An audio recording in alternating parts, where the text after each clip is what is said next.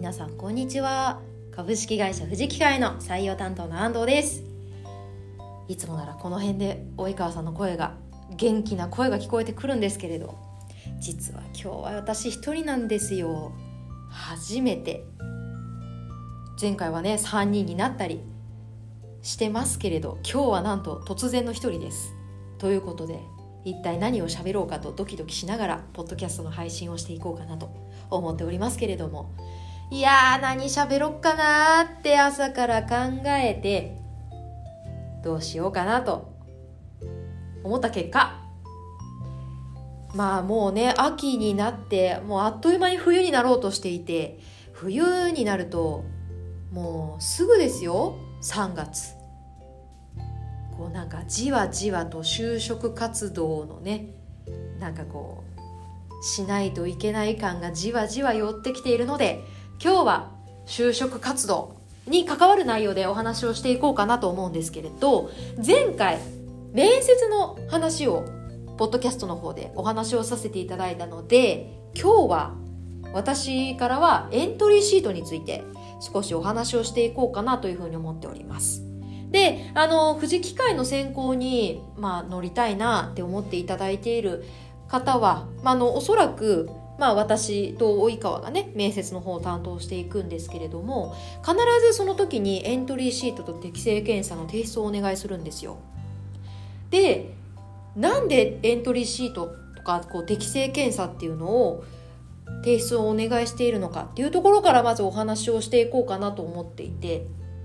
この資料から何を私たちやっているのかっていうと単純になんかこいつ丸×みたいなことをしようとしてるわけではなくてあのエントリーシートからこの子ってどういうことしてきたのかなっていうのをね見させていただいております。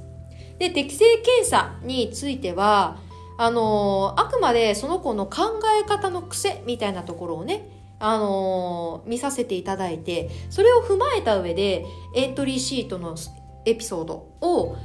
合わせてみた時にあこの子ってこんなことを考えそうだなっていうイメージを作ってるんですよ。でそのイメージを作るためにこのエントリーシートと適正検査の提出をお願いをしているっていうそういった経緯があります。ではそのエントリーシートって人事の人ってどうやってどこ見てるのだしどういうふうに書いてあったらいいのかなっていうところがね、気になってくるかなと思うんですよ。えー、ですので、今日私がお伝えをしたいなって思っているのは、エントリーシートの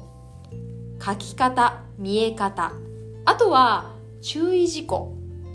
えー、この辺をね、お伝えしていこうかなというふうに思っております。ではでは、エントリーシートどこを見ているのかっていうところなんですけれど、まあ先ほどお伝えした通り、エントリーシートからこの子ってどういう経験をしてきたのかなっていうのをなるべく読み取ろうとしているのであなたが一体何をしてきたのかっていうのが書いてある必要があります。あなたです。よくエントリーシートに書いてあるのがチームの成果とか全体でこんなことやってきましたとか、えー、部活動全員で部活動のメンバー全員であの大会に行きましたっていう全体の結果をね全体の活動と全体の結果を出してくる子がいるんですけれどそれだとあなた個人のことがなかなか分かんない。っていうのがあってなるべくあなたが一体どんな経験をしてきてその経験からどんなことをね、目標を立てたりだとかどういうことを考えて行動してきたのかっていうところを伝えていただきたいなというふうに思ってるんですよ。で例えばね例えばでねこれあくまで参考ですよ参考。えー、私がね一つ社会人のあエピソードで大変恐縮なんですけれども、まあ、これまでの人生で一番苦労したことは何ですかっていうあのエントリーシートのお決まり文句お決まりの質問をね、ちょっと答えをさせていただこうかなと思っていて、まあ参考程度にしていただければいいかなと思うんですけど、あの、この質問をいただいたとしたら、私なら、まあ今の私なら、こう答えます。えー、1社目で経験した阿波踊りのチームの代表を務めたことです。えー、この、まあ、経験はね、年に一度の会社行事で、阿波踊りの代表メンバーとして私はあの全支店から集まった未経験の踊り子30名っていう、まあ、メンバーをね率いて先頭で踊る役っていうのをね任されたわけなんです。で私はまず未経験の踊り子たちが観客の前で完璧に踊れるようにしなくちゃいけないなと思ってまずは自分が見本になるように、えー、綺麗に踊れるようになるっていうのをね目標を立てて、えー、率先して全体練習の後に、まあ、練習をねしたりだとかえー、自分の踊る姿っていうのを、まあ、ビデオで撮影しながら自分の課題点とか欠点っていうところをあの見つめ直してで、あのー、その欠点を踊りの講師に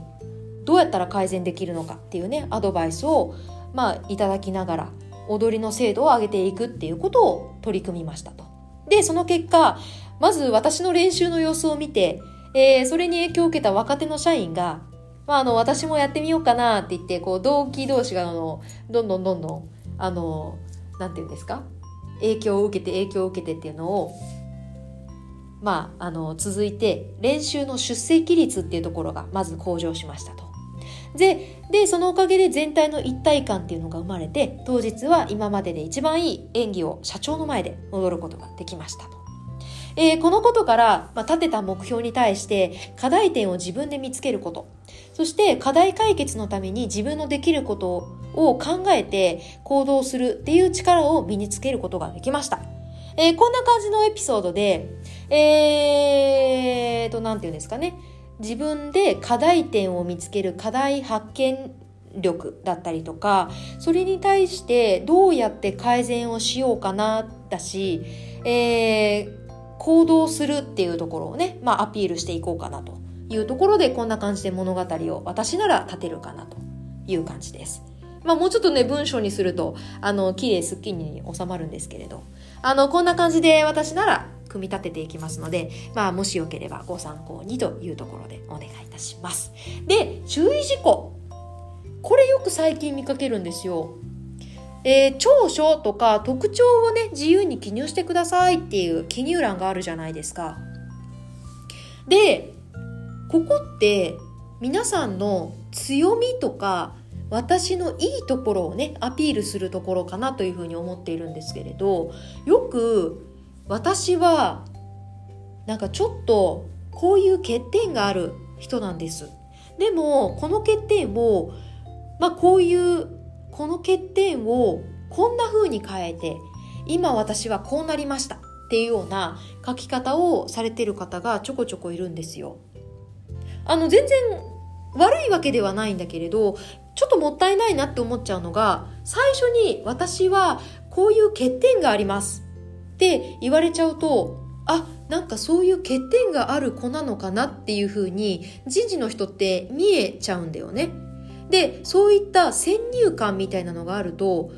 そこを覆すのって結構難しいなと思ってて。